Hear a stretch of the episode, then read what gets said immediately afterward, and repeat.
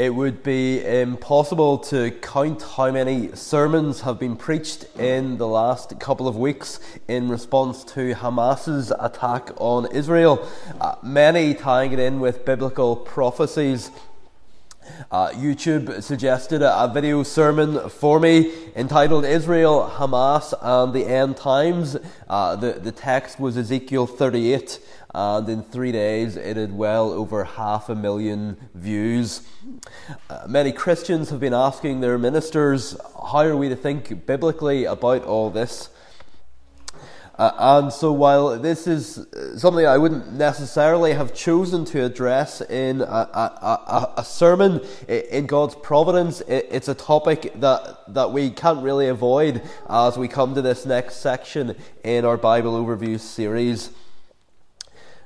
As we've looked at, at the Bible under the theme of the kingdom of God, uh, we've seen uh, the four key elements of the kingdom God's people in God's place, under God's rule, enjoying God's presence and blessing.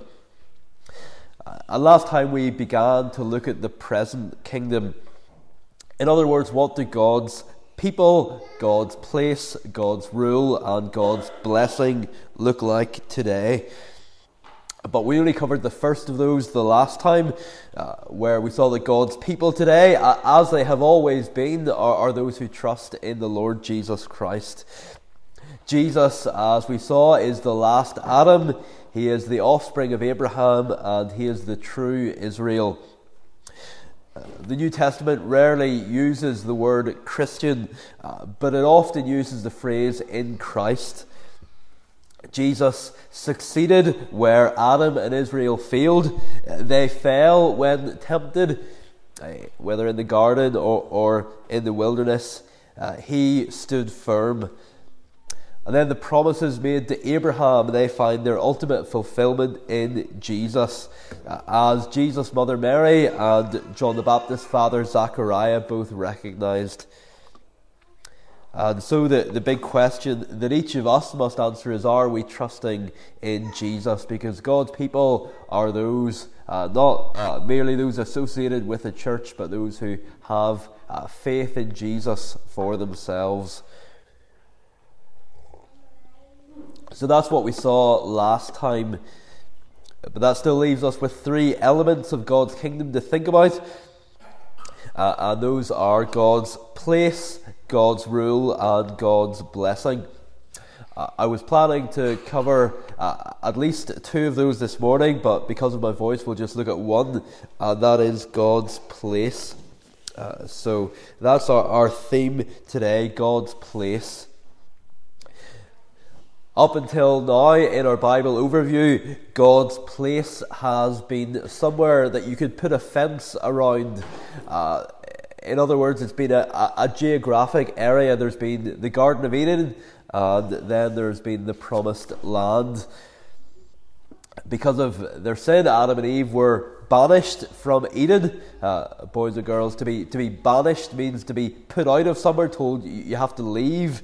Uh, and then, because of their sin, God's people were exiled from the Promised Land. Uh, and again, exile, to, to be exiled means that you live in one place and then you go and live uh, elsewhere, uh, even if you don't want to.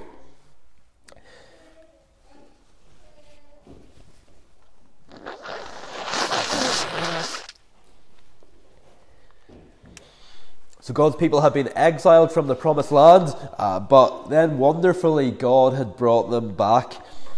And so in Jesus' day, God's people were largely living in the promised land, though they were being ruled over by the Romans. And so the people wanted a Messiah who would come and overthrow them. But that is not the sort of king that Jesus came to be. In John 18, Pontius Pilate says to Jesus, Your own nation and the chief priests have delivered you over to me. And how does Jesus reply? My kingdom is not of this world. Jesus came to a people ready to fight to drive the Gentiles out of an earthly promised land. And he said, If my kingdom were of this world, my servants would have been fighting. Jesus spoke to a Samaritan woman who asked him to take sides in the debate over whether God should be worshipped in Samaria or in Jerusalem. How did he answer? He said, The hour is coming when neither on this mountain or in Jerusalem will you worship the Father. Hebrews 12, uh, that was read earlier, says that those who believe in Jesus have come to Mount Zion and to the heavenly Jerusalem. Uh, they no longer come to a geographic location because in knowing Jesus, they have come by faith to heaven itself. They no longer, as Jesus says, have to go to Jerusalem to worship. And actually, this shouldn't really have been a surprise since the Old Testament contains prophecies about the gospel going uh, to the nations of the world.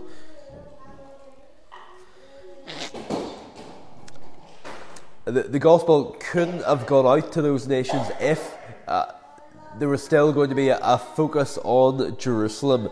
Uh, how could the gospel spread out to all the nations of the earth if people still had to go to Jerusalem multiple times a year to offer sacrifices? And so the, the earthly temple had served its purpose. Uh, speaking about himself, Jesus said, Something greater than the temple is here. Therefore, the temple was no longer needed.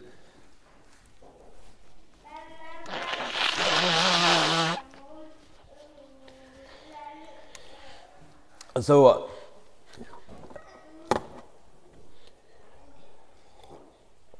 uh, we do have brothers and sisters in Christ who look uh, one day for a, a, restored temple made of bricks and mortar uh, to be rebuilt one day, and yet they are mistaken. Uh, why? Well, because Jesus' final sacrifice brought an end forever to the temple and all its sacrifices.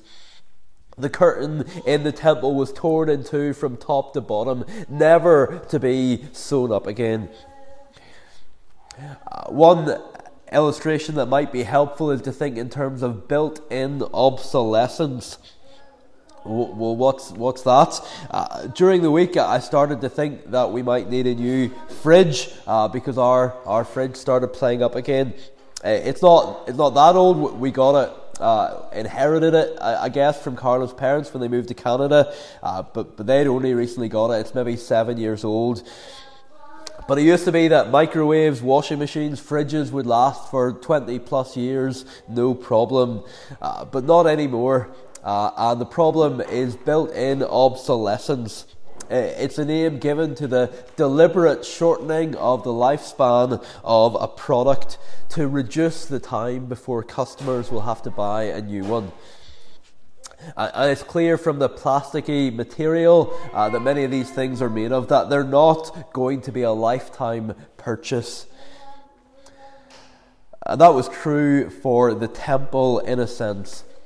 Uh, Solomon himself realized uh, when that first temple was built in all its glory, Solomon said, Heaven and the highest heaven cannot contain you, much less this house that I have built.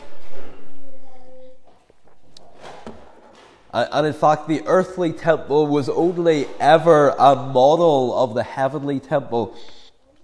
Hebrews 8 5 tells us that what happened in the earthly temple was a copy and a shadow of the heavenly things. In other words, the priests ministering in the temple on earth on behalf of the people were, were just a model to teach us about how Jesus ministers to our behalf in heaven. Uh, so the temple was only ever a, a model of heavenly realities. It, it was never meant to be permanent, and it has served its purpose. And just as the temple has served its purpose, so too has the land. Hebrews 11 tells us that Abraham uh, never looked forward to a merely earthly promised land. Uh, it tells us that God's people in the Old Testament realized that they were strangers and exiles on the earth, and they looked beyond this world to heaven itself. So, where does that leave the, the land of Israel today uh, as we see it on the news?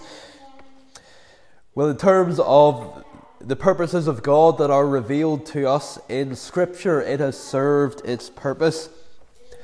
Uh, part of that purpose was to give the Jews a place where they could be taught to live differently from the pagan nations around them, to help protect them from losing their distinct identity until the Messiah would come and that they would go out and then take the gospel to all nations. Another part of the land's purpose was to be a picture of heaven itself. Heaven itself being the true promised land which we're led to uh, by a greater Joshua, the Lord Jesus Christ. Uh, and Abraham and those of faith understood that. Uh, Hebrews makes that clear. Uh, many of those involved in the formation of the modern day state of Israel thought that they were helping fulfill biblical prophecy. Uh, but at the end of the day, today's state of Israel is a human creation. Now, maybe someone will say, well, did God not give the land to Abraham and his descendants forever? Uh, uh that's what, what we, we, we read in the likes of Genesis 13. That's a, it's a good question. Uh, there are two ways to answer it. And the first is that, that continued possession of the land always depended on the people's faithfulness. Israel would only remain in the land if they kept the covenant. But if they broke the covenant, they would be driven out. So, what about the Jews today? Well, they have rejected their Messiah. And that actually means that they no longer worship the God of the Bible. Uh, 1 John 2 23 tells us that no one who denies the Son has the Father. Jews today deny the Son, and so they don't have the Father. Uh, the book of Revelation, it, it, refuses to apply the name Jew to the first century Jews. It describes them as those who say they are Jews but are not, but are of the synagogue of Satan. Uh, if they were really Jews, they would have accepted the Jewish Messiah. So Jews who reject uh, their own Messiah have no right to the, have no divine right to the land. Uh, the Jews may have been promised the land forever, but their remaining there depended on their staying faithful to God.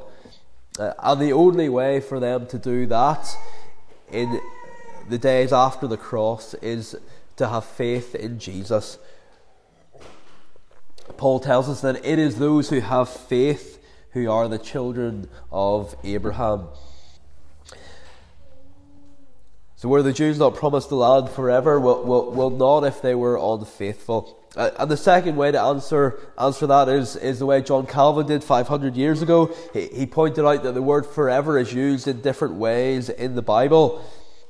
It, it, can mean simply to the end of an age, uh, and there are different different ages uh, throughout history. Uh, so, so Calvin says that, that that that this promise uh, meant the period uh, that would end with the coming of Christ. Uh, but that's not, not an abolition of the old promises, he says, because Jesus came to give us what those signposts had always pointed towards. It's as if a, father back in the day had promised his five year old son that when his son turned 18, he would get his own horse and then he could go and visit his friends on his horse. But by the time the boy turned 18, cars had been invented, and his dad gave him a car instead.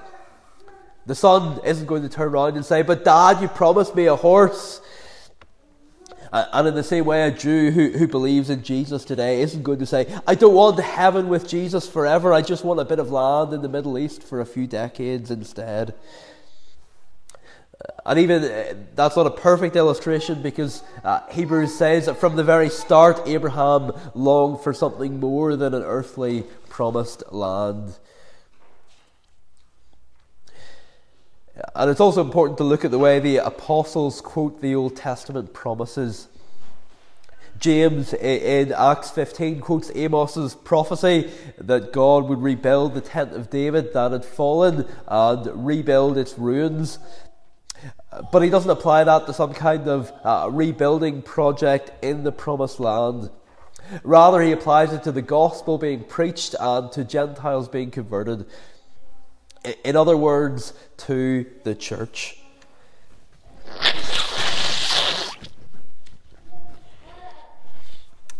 It's not that the church replaces Israel, but as I said last time, it's that the Gentile believers are grafted onto God's one olive tree. So when we think today of God's people in God's place, we're, we're talking about those who believe in Jesus Christ and who uh, then join themselves to the church of Jesus Christ. Uh, people sometimes talk about the church militant and the church triumphant. The church militant is the church on earth, fighting sin, taking the gospel out, enduring persecution. Uh, and the church triumphant is the church in heaven, having laid down their swords, resting from their labours.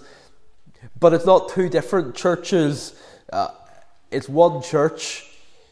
Some members in heaven, some members on earth. Uh, and so the end of Hebrews 12, uh, which James read earlier, describes what is happening as we come to worship on earth. Because obviously, Hebrews is written to people who are living on earth. But they're told, You have come to Mount Zion, to the city of the living God, the heavenly Jerusalem, and to innumerable angels in festal gathering and to the assembly or, or, or church of the firstborn who are enrolled in heaven. Brothers and sisters, do we have any idea of what we are doing as we come to church? For those two hours on a Lord's Day, heaven and earth are coming together now, it may not feel like that. In fact, the reason uh, the letter to the Hebrews was written because uh, these people were converted Jews and they were tempted to go back to the more outwardly impressive religion of Judaism. It, it didn't feel to them, Christian worship didn't feel all the time to them like heaven and earth were meeting, and they looked back longingly to the temple and all the, the, the outward uh, pomp and ceremonies of that. On the surface, what we are doing today does not look like people who are coming to the heavenly Jerusalem.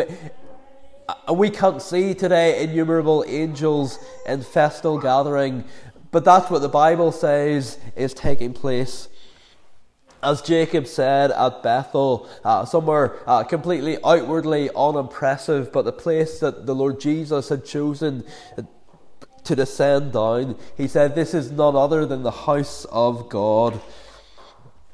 Someone has said that when you see a pulpit, you shouldn't think so much uh, of a man going up, but of God coming down to graciously meet with his people and, speak to them as his word is preached. Uh, uh, as we have Jesus himself leading us in our singing, as Hebrews tells us.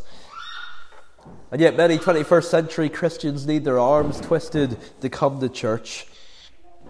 Or they come to church, but they think the real action is in their personal devotions. Uh, that as long as they read the Bible and pray every day, they can take or leave coming to church. And for them, privatized religion trumps the presence of angels and the more immediate presence of God. So that's perhaps a very long way of saying that there's no promised land on earth today. even in the Old Testament, it was clear to those of faith that the temple and even the land were not permanent parts of God's plan. And in the New Testament, it is those who are of faith whether Jew or Gentile, who are described as the Israel of God.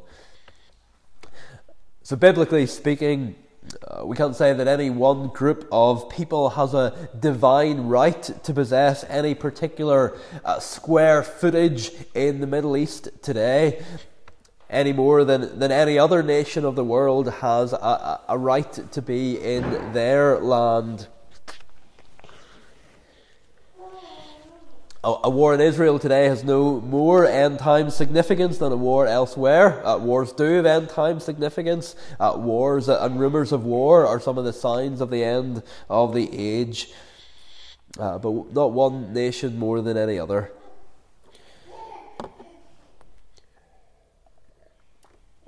Now, that doesn't mean that the Israel of today doesn't have a right to defend itself, just like any other nation does. It doesn't mean we should be afraid to call Hamas terrorists, the way the BBC are afraid to. Uh, nor does it mean we shouldn't expect to see a, a, large scale conversion of Jews before Jesus comes back. Uh, that seems to be what Romans 11 teaches. And uh, perhaps in God's providence, the Jews being in a land of their own will play a role in that. Uh, but God's place today is not an earthly promised land, but heaven itself. Uh, and wonderfully, there's a sense in which we are already there. Not just as we gather together, but all the time. Paul says in Ephesians that God has made us alive with Christ, raised us up with Him, and seated us in the heavenly places. You might be sitting in a pew in Stranraer this morning, but if you're a believer in Christ Jesus, you are already seated in heaven. Someone has used this illustration. Imagine you're attached to one of those huge elastic cords that people use to bungee jump off bridges. Uh, except for us as Christians, the anchor of the cord is in heaven. Uh, and we uh, go about getting on uh, with life down here, but, but we're waiting for the day when God has appointed for the cord to twang uh, and whiz us safely back home to heaven. Or to use another illustration, uh, the next big thing in technology is virtual reality. You can get these headsets which you wear, and when you switch it on, it's like you're in another world. You might be in your living room, but inside the headset, you, you could be in the Grand Canyon. And the aim of the headset is to convince you of the virtual world uh, and so convince you of it that you think you're actually there. Uh, perhaps we can think of the, of, of the Christian, it's as if we, uh, our bodies are, are in heaven uh, and we're just wearing a virtual reality headset. Uh, but when we die, it'll be as if God switches off the headset and we realize where we are and where we have been the whole time. But unlike with virtual reality, where, where switching off the headset brings a sense of disappointment, in heaven it will be the opposite. The point is that, that Paul says that you're seated in heaven right now. How that should affect us when we're tempted to sin. If Satan tempts us, we should say, How can I do that? I'm seated in heaven already. If we wonder whether we'll make it to the end, remember that heaven is not just our future reward, it's our present inheritance. No one can take Jesus out of heaven and if, as Paul says, we are seated there, no one can take us out of heaven either. No one can take Jesus out of heaven, uh, and no one can take his people out either. So, should we get excited about biblical prophecies about Israel? Well, absolutely as long as we apply them to the place that God has prepared for those who trust in Him, the true promised land, and to the church of Jesus Christ on earth, no longer limited to a small geographic area but spread throughout the world. Does that excite you? Well, I pray that it does more and more. Amen. We'll sing as we close from Psalm 129, Psalm 129, page 325.